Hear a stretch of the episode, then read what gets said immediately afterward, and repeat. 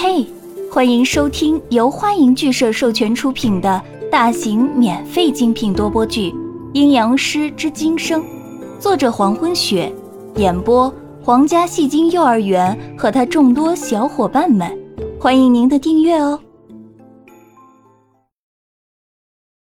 第十六章，阿暖在看到这一点后，不禁担忧起来：刚才发生什么事了吗？一时间，屋里陷入一片寂静。阿暖首先打破了这尴尬的局面：“你们饿了吗？用不用我去做晚饭？”杨帆一听要吃饭，转头冲阿暖笑道：“好啊，我想吃阿暖做的红烧肉。”阿暖微笑：“好，没问题。你们呢？”一英是不用吃饭的，没有回答，只是冲阿暖摇了摇头。宋子阳就好像没有听见阿暖问话一样，说了句毫不搭边的话：“阿暖做饭，你们上楼有话要说。”说完后，不等其他人回答，转身率先上楼。二楼客厅，宋子阳还是老样子，一上楼的话，一定先坐在沙发里，等后面几个人上来入座后，宋子阳发话了：“江涛、杨帆。”给你们介绍一位新员工，易英。宋子阳抬手指向易英。易英，等一下，你做个自我介绍。杨帆一惊：“哇，叫什么名字？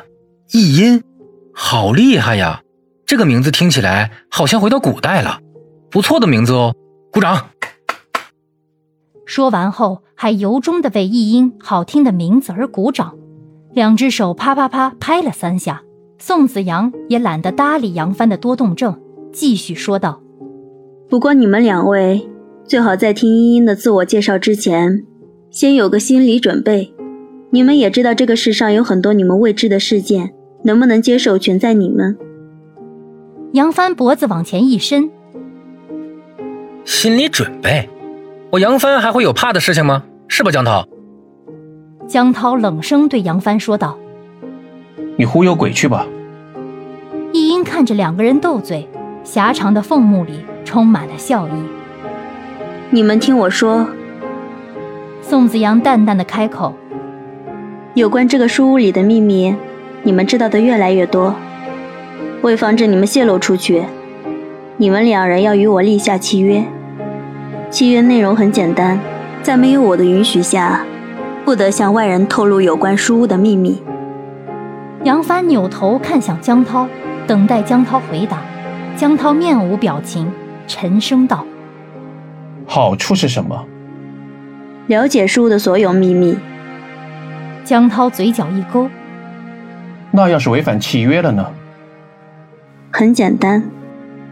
宋子阳回答：“消除有关书屋的所有记忆。”好。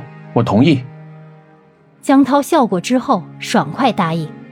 杨帆一看江涛答应，自己也跟着答应。我也同意。宋子阳转头看向易英，那么我来介绍易英。他是一个死去千年的亡灵，在前些天被我带回来，就在今天傍晚，我为易英做了具身躯。易英与我是旧识。杨帆听后。愣神了几秒，然后恍然大悟：“哦，是鬼啊！厉害厉害，都活了一千年了，高人呐！”江涛眼神一动，瞳孔放大。原来如此，难怪他刚才看他第一眼时就觉得不太对劲，原来是宋子阳给他做了个身体。宋子阳介绍完易英后，易英起身站立，对江涛和杨帆鞠了个躬，说道。今后城门多多关照。杨帆笑着说：“哎，什么关照不关照的，大家都是自己人嘛。我叫杨帆，你可以叫我小帆。”江涛面色恢复正常，也开口对一英说：“你好，一英，我叫江涛。”一英点头：“在下一英。”因为一个人做饭实在有些慢，阿暖从厨房走出来。对客厅里开见面会开得热火朝天的几个人说道：“嗯，虽然打断你们谈话很不好意思啊，但是还是想请你们之中能有人帮忙。谁愿意到厨房来帮我洗菜呢？杨帆闻言立马抢答：“阿暖，我来，我愿意帮你。”阿暖莞尔一笑：“那真是很谢谢杨帆了。”然后杨帆欢天喜地的和阿暖进厨房帮忙去了。客厅，宋子阳坐在沙发里，又开始闭目养神。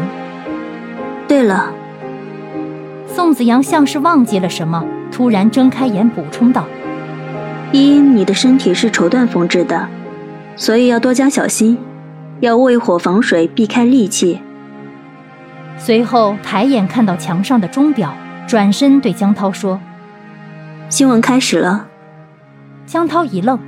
这家伙关心人的方式还真是特别啊！随即一声轻笑，打开电视，想必为易英做这具身体，也是为了让易英能够融入书屋生活，从而更好的接触这个与古代完全不同的崭新社会吧。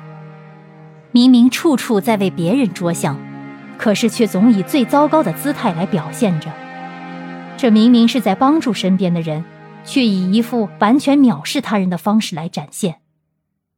宋子阳，我似乎能慢慢看清你这个人了。感谢您的收听，如果喜欢，请点击订阅、转发、评论哟，爱你们，比心。